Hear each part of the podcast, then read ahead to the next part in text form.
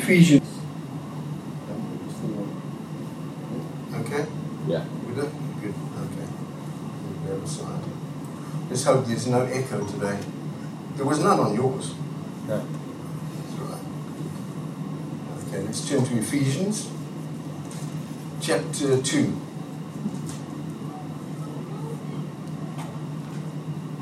We'll be reading down to um, verse 10 to uh, verse 9, I beg your pardon. And then, uh, but we will be looking at various parts of this um, uh, chapter as we go through. I've entitled this message um, Past, Present, and Future, or Yesterday, Today, and Tomorrow. Um, and the Bible says, let's look into the Word of God now. If you want to stand, it would be good as we read the Word of God. And the Bible says, And you hath he quickened who are dead in trespasses and sins, wherein in time past you walked according to the course of this world, according to the prince of the power of the air, the spirit that now worketh in the children of disobedience, among whom also we all had our conversation in, in times past, in the lusts of our flesh, fulfilling the desires of the flesh and of the mind, and were by nature the children of wrath, even as others. But God, who is rich in mercy for his great love wherewith he loved us, even when we were dead in sins, hath quickened us together with Christ. By grace ye are saved, and hath raised us up together and made us to sit together in heavenly places in Christ Jesus, that in the ages to come he might show the exceeding riches of his grace and his kindness toward us through Christ Jesus. For by grace are ye saved through faith, and it is not of yourselves is a gift of God, not of works, lest any man should boast. Father, I thank you for your word. Thank you, Father, for the power of your word. Lord, it's able to change people's lives. I thank you, Father, for your goodness to us. Pray that, Lord, you'd help me to uh, preach this message. That, Lord, you'd uh, bless each heart. In Jesus' name. Amen. Please be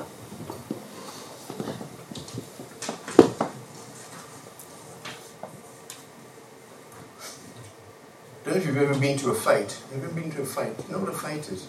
Yes. A Fair. It's like a fair, yeah. We used to call it a fight.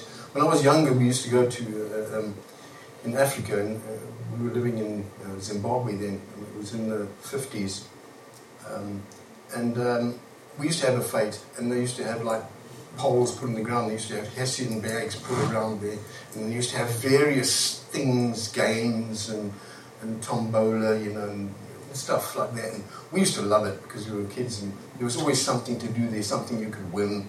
You could pay a, uh, five cents or something and have a number called up, and you'd get the prize which was hanging up. And there was always something good, uh, good about that.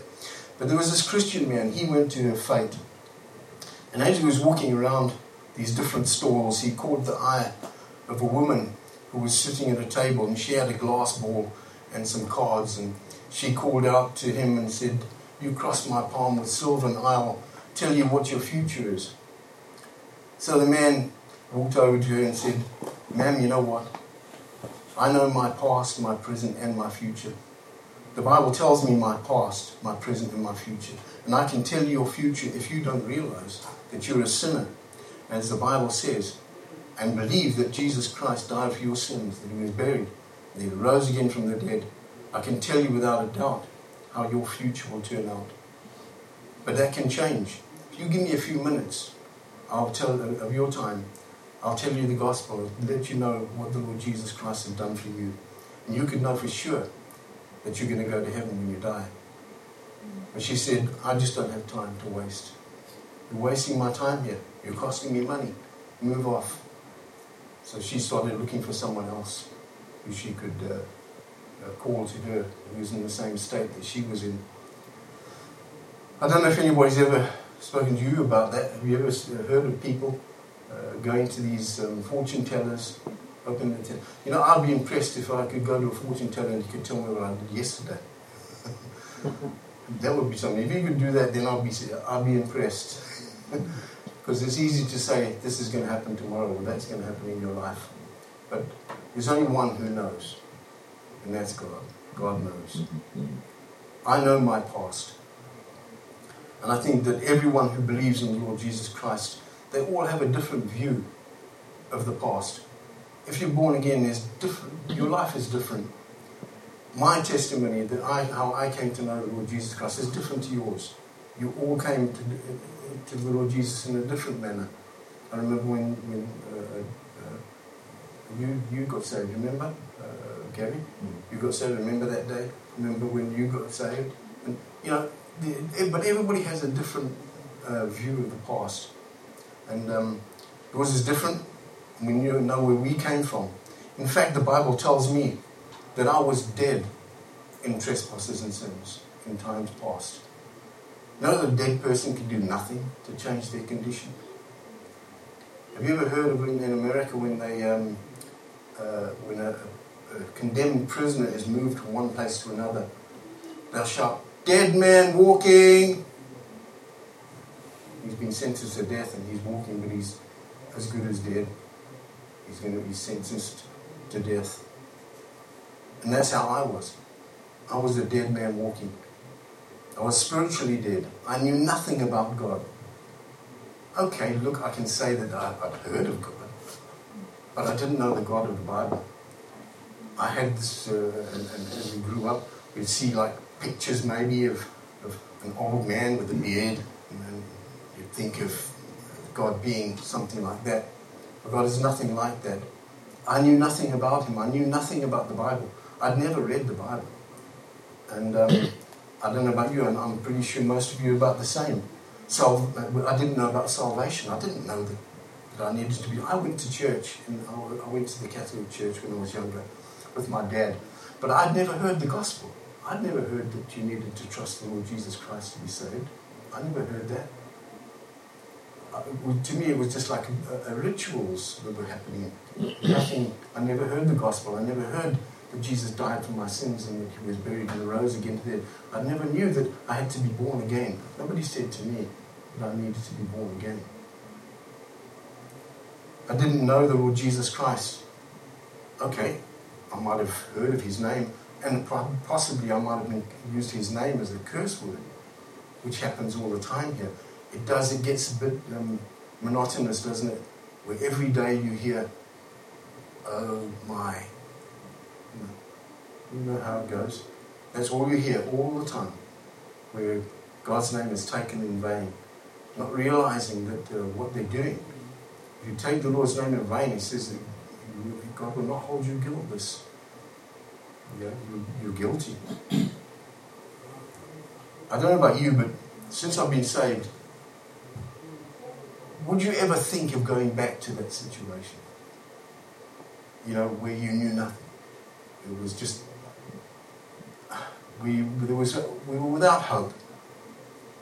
I don't know if you've ever heard of a lady by the name of um, Helen Keller. Anybody heard of Helen Keller? Well, Helen Keller was a lady that, um, well, she was uh, 19 months old anyway. She, when she was a little girl, she contract, contracted rubella or um, scarlet fever, and because of that, she became deaf and blind. And um, as she grew up to infancy, and as she became a bit older, she was wild and unruly, and, and uh, she became a bit of, a bit tyrannical. And then um, after uh, she after she uh, after when she was older, she remarked that as an adult that her life changed on the 3rd of March 1887 on that day, Anne Sullivan, who was a teacher and who came to uh, help the family uh, to uh, handle uh, Helen, um, she was a 20 year old graduate and um, she was 14 years old, older than Helen. And um, Anne's success story is quite amazing if you get to uh, uh, find out about, look on, online about her life. But um, Helen was um, unruly and spoilt, and she tyrannized everybody and um, Anne believed that the key to uh, reaching Helen was to teach her obedience and love. And she saw the need to discipline but not crush the spirit of her young charge. As a result, within a week staying with the family, she had uh, gained permission to remove Helen from the family and to, uh, from the main house and, and, and live alone in a small cottage. And they remained there for two weeks, and Anne began the task of teaching Helen by manual signing in the child's hand. So um, you know, she, and Anne bought a, a, a doll to, um, uh, to Helen from the children that, uh, that made, it, made it for her, some other children. And um, uh, by spelling the word doll into the child's hand, she hoped that she could teach her to connect a word with an object. You know, and, and that's a difficult thing. I mean, you, you can't hear, you can't see. So, to, how do you, you know, she was like hopeless, pretty hopeless. And that's just like we are before we were saved. We were deaf and we were blind. We couldn't, the gospel didn't get in to us. We didn't, that's how we were. We were dead in trespasses and sins. So Helen quickly learned from letters correctly and in the right order, but she didn't know how. She didn't know that she, she was spelling a word, and she didn't even know the words existed. So in the days that followed, she learned to spell a great many more words, but it was uncomprehended. She didn't comprehend it. In April, 18, uh, April 5th, 1887, less than a month after her arrival, Anne uh, sought to resolve the confusion for a pupil, who was having between uh, the nouns a mug and milk, which Helen confused with the verb drink. See, she couldn't get grasp whatever it was that she, she had. She'd have a mug in her hand or something, she'd sound mug, but she thought it was drink. She didn't, couldn't understand it. And anyway, she put um, she went, went outside and she took Helen uh, to the water pump out and put Helen, Helen's hand under the tap.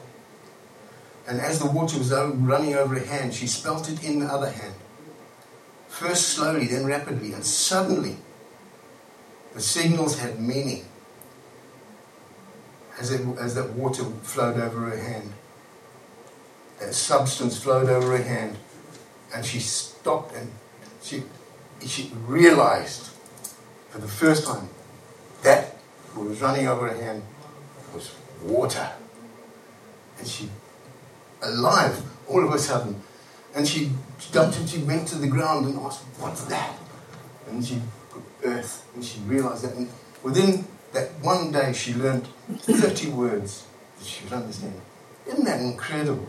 An incredible thing. and that's like us. You know, when we're un- the unsaved are like blind until that moment that the Spirit of God helps us to realize that we are sinners and we need to be saved. At that moment, we were alive. That's why it says that God has quickened us, you who are dead in trespasses. And that word quickened means to make alive. What an incredible thing.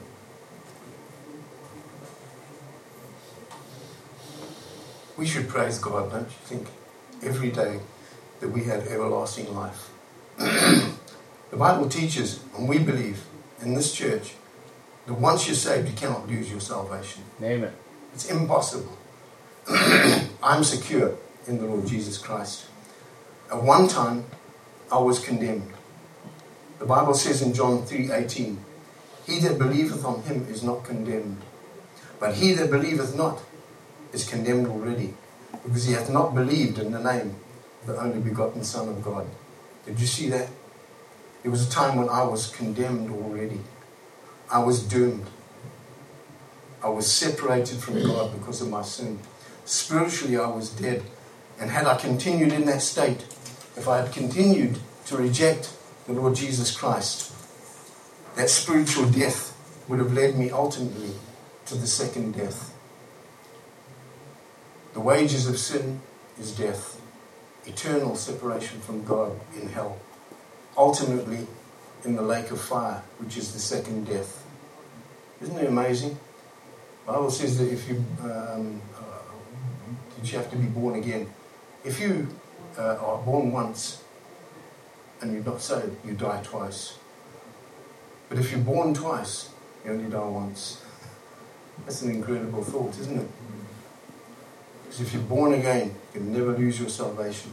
But if you're not saved, there's a thing called the second death. In Revelation 20, verses 11 through 15, the Bible says, And I saw a great white throne, and him that sat on it, from whose face the earth and the heaven fled away, and there was found no place for them. And I saw the dead, small and great, stand before God, and the books were opened. And another book was opened, which is the book of life. And the dead were judged out of those things which were written in the books, according to their works. And the sea gave up the dead which were in it. And death and hell delivered up the dead which were in them. And they were judged, every man according to their works. And death and hell were cast into the lake of fire. This is the second death. And whosoever was not found written in the book of life was cast into the lake of fire. And Revelation uh, 20, verse, 21, verse 8 says, But the fearful and unbelieving and abominable and murderers and whoremongers and sorcerers and idolaters, and listen to this one, and all liars shall have their part in the lake which burneth with fire and brimstone. This is the second death. What an awful situation. What an awful thing to think about. Just think, there are many who are headed in, in that direction. It's our job as born again believers to share the gospel. Uh, we don't want no, we don't want anybody to go there. That is a terrible place to be. Hell is, is no joke. Oh, I've heard people say, I want to go into hell because that's where all my friends are. You don't want to go there. Believe me. Hell is not a place you want to be. In verse 2 and 3 of our, our text, wherein in time past, so the dead, that is the spiritually dead, the unsaved, walk according to the course of this world, according to the prince of the power of the air, the spirit that now worketh in the children of disobedience. Some people think that the unsaved think that they're in control of, of their destiny. They're in control of everything.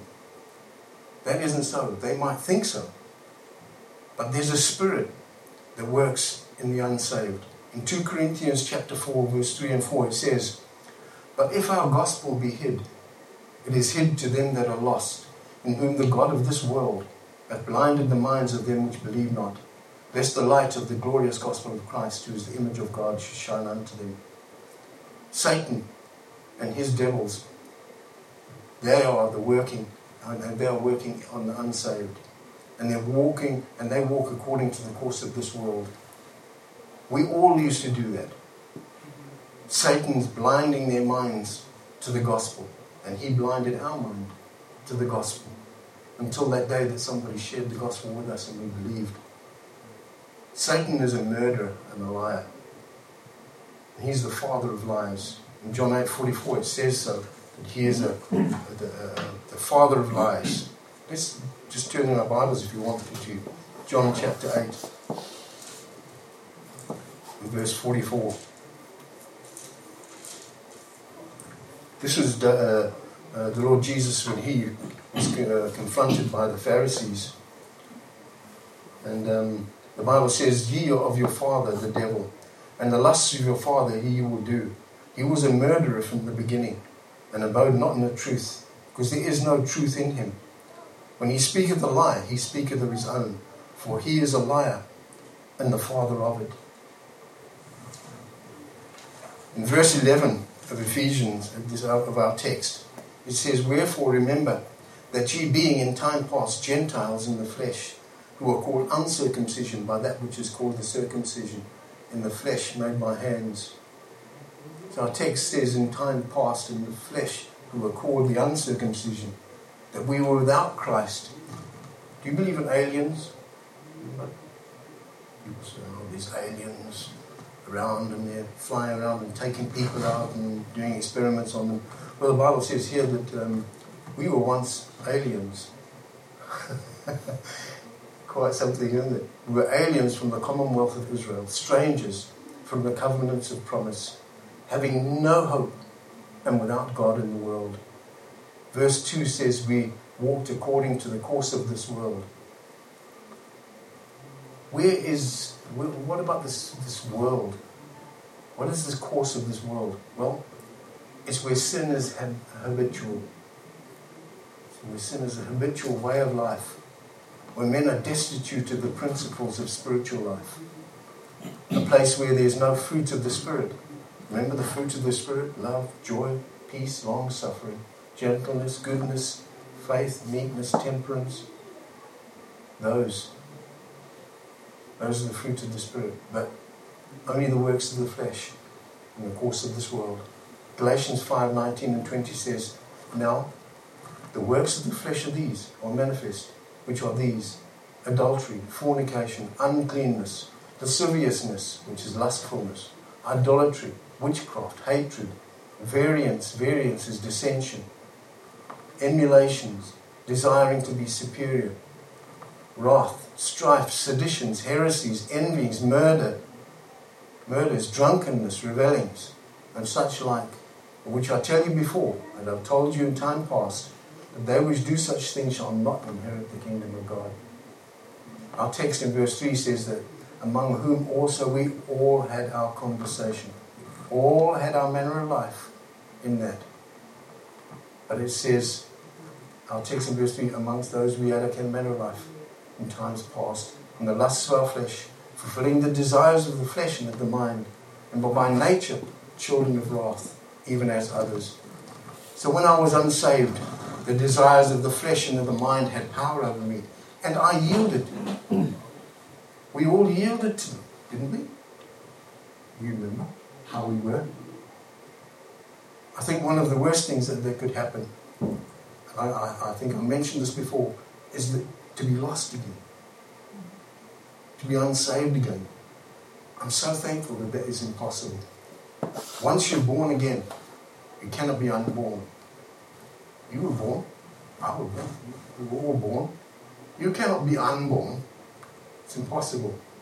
Just as when you when you're born again, you cannot be unborn again. Once you're saved, you're always saved. Mm-hmm. You cannot be unborn. Just as you were born in the flesh, you cannot be unborn. Praise the Lord for that. The Bible is quite clear that once you're saved, you're always saved. You cannot lose your salvation. Let's turn to Romans chapter 8. Romans chapter 8. I'd like to read some verses for you here. Romans chapter 8. So is the speaker making noise? Lovely. Romans chapter 8. We're looking at um, chapter 8, verses 38 and 39. And the Bible says here, For I am persuaded that neither death nor life, nor angels, nor principalities, nor powers, nor things present, nor things to come, nor height, nor depth, nor any other creature shall be able to uh, separate, separate us from the love of God which is in Christ Jesus. What a big, wonderful thing. That nothing can separate us, not even you. not even you. Thing is, and our next point is that I was a ch- child of wrath in verse 3. In Romans 2 3, the Bible says, But after thy hardness and impenitent heart, treasures up unto thyself wrath against the day of wrath and the revelation of the righteous judgment of God. So instead of laying up treasure in heaven, which we ought to be doing as believers, we want to be laying treasure up in heaven. Instead of laying up treasure in heaven, all I could do was pile sin upon sin. God is angry with sinners every day in Psalm, uh, Psalm uh, 711. I don't know if you got that one there, Dave. Psalm 711, you got that? So um, if you want to turn there, we can turn there. Psalm 711.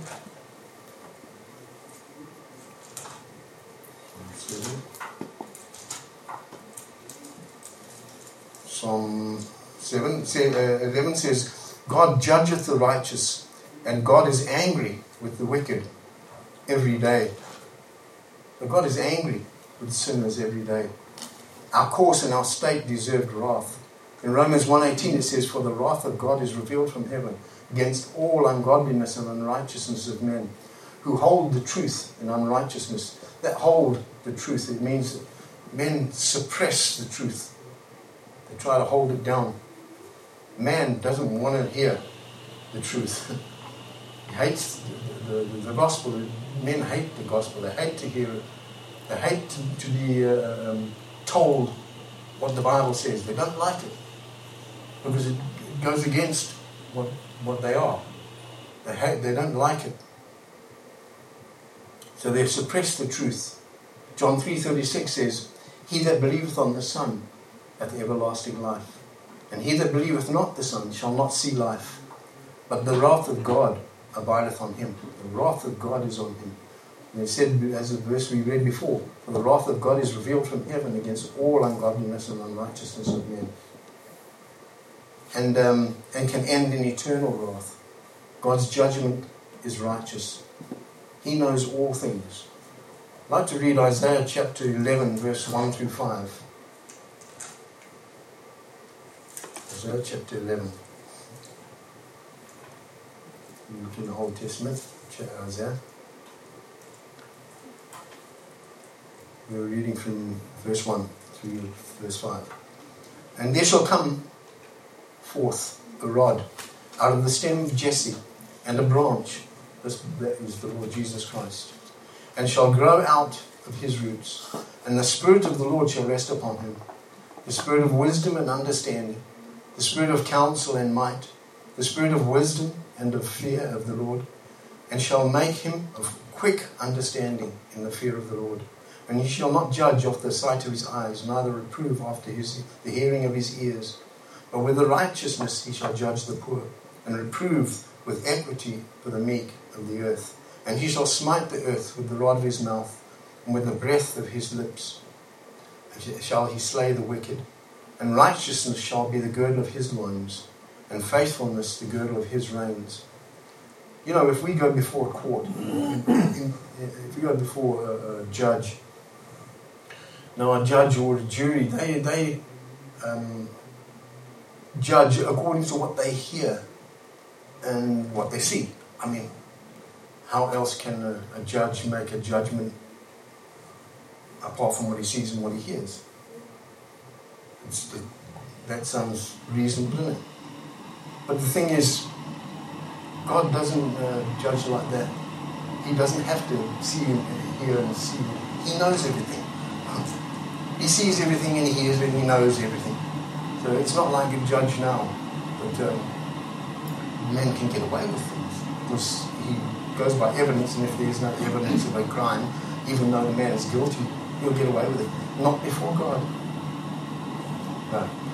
He doesn't judge by what he hears and what he sees. He judge, judges righteously. Always judges righteously. What an amazing God we have. Nothing is hidden from him. The unsaved don't have a past like we do. They're still there. They're still in the past. And they're going to perish if they remain there. It's our job as believers in the Lord Jesus Christ to share that gospel. Otherwise, they're going to be eternally separated from God in hell. What an awful situation.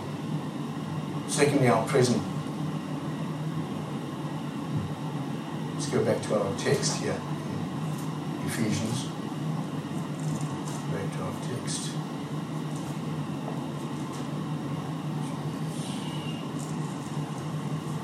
Okay.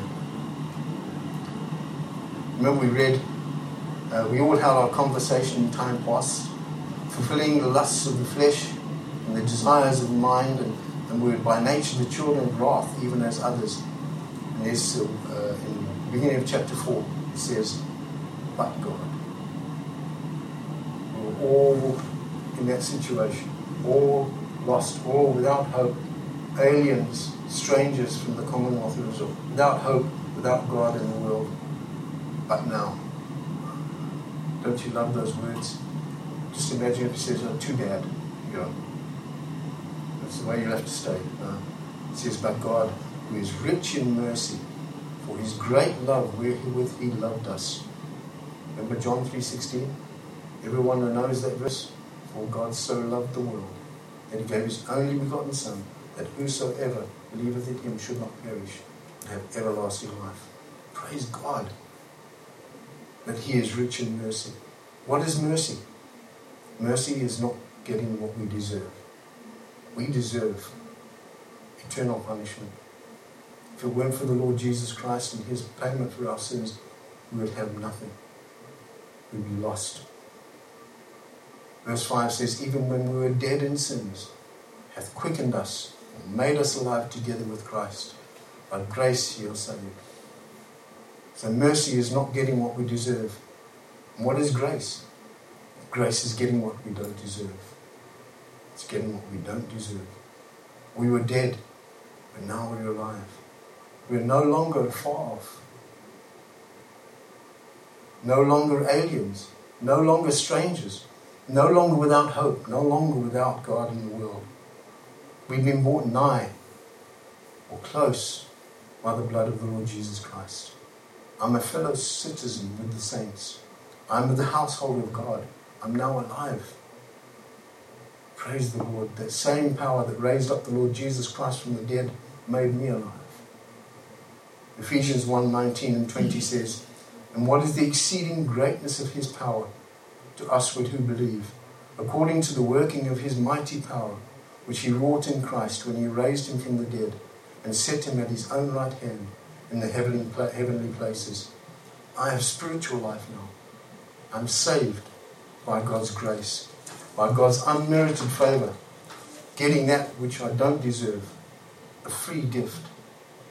Remember what the Bible says in, in Romans chapter 6, verse 23 For the wages of sin is death, but the gift of God is eternal life through Jesus Christ our Lord. Free gift. The gift of salvation. What an amazing thing. And it says in the uh, next point is that I've been raised up. A saved person, regenerated, regenerated, a born again Christian is raised up. It's done. Because Jesus lives, we live. And we raised up with Jesus Christ. When the Lord rose from the dead, he raised up all believers together with him because we are in Christ. There was a time when we were in Adam. In Adam, all died, but in Christ, all are made alive. But now, we are in Christ. And because Jesus lives, we also live for all eternity, eternal life in heaven. Galatians 2.20 says, I am crucified with Christ. Nevertheless I live, yet not I, but Christ liveth in me. And the life I now live in the flesh, I live by the faith of the Son of God, who loved me and gave himself for me. And we've also been seated together in heavenly places. While the unsaved sinners roll in the dust and in the mud and in the dirt, Isaiah 57:20 says, and 21 says, But the wicked are like the troubled sea, when it cannot rest, whose, uh, which cannot rest, whose waters cast up mire and dirt. There is no peace, saith my God, to the wicked. What a contrast where it says, therefore being justified by faith, we have peace with God. Yet it says when you have we don't have God, there is no peace. There is no peace. While the saints, that is the saved, sit together in heavenly places, positionally you and I, as, cre- as Christians, are already seated with Christ. It's as good as done. Glory to God. And as He raised us up and made us to sit together in heavenly places for this singular purpose, and this is our future, this purpose, that in the ages to come, in verse 7, He might show the exceeding riches of His grace in His kindness toward us through Jesus Christ. What an incredible thing. We as believers will be an, uh, on an eternal display in heaven where God is going to reveal himself to us. An eternal God. You know, there's things that we we know. We, there's things we know. We all know something. But God is, has infinite knowledge, infinite intelligence, infinite love, infinite goodness. He's omniscient. He knows everything there is to know. He's omnipotent. He has all power. And he knows everything. And he's, he says he's immutable. He never changes. God is the same, always. He doesn't change. He never changes. What a God we have. And he's going to uh, reveal to us himself. When you think of everything that has been made, all these intricate small things we know nothing about, and how God created us. Our bodies are so incredible. We say that we have uh, in our cells, there's like a, a, a machine. It's like an amazing, just a single cell of the human, human body. They say it's impossible that, that a, a single cell could come from nothing, which we're, they're taught in the schools now. That there was just this mud pool, and um, a while ago, and a billion years ago, and all of a sudden there was a lightning or something, and then all of a sudden there was this cell. It's impossible. It is completely and utterly impossible. A lie. And, and, and this is the lie that um, the devil has, has brought into this world, and people believe it. You know, you, you just got to uh, uh, think of the, the of the, the, the chemical compounds and the components in a cell, how they could possibly, in a, in a mud pool, come together and then spark life. Molecules know nothing about life. Life is an incredible, it's an incredible thing. It's an incredible thing. And those small little things I'm trying to get is God is going to reveal them to us how He did it.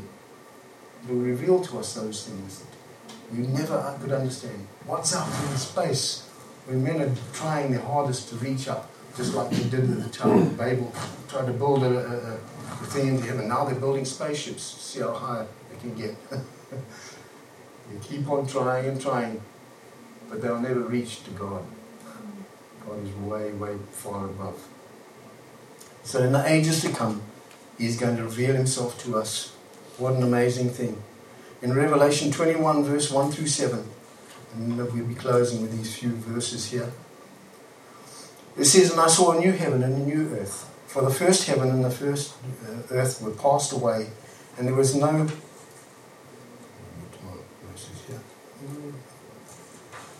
And there was no more sea.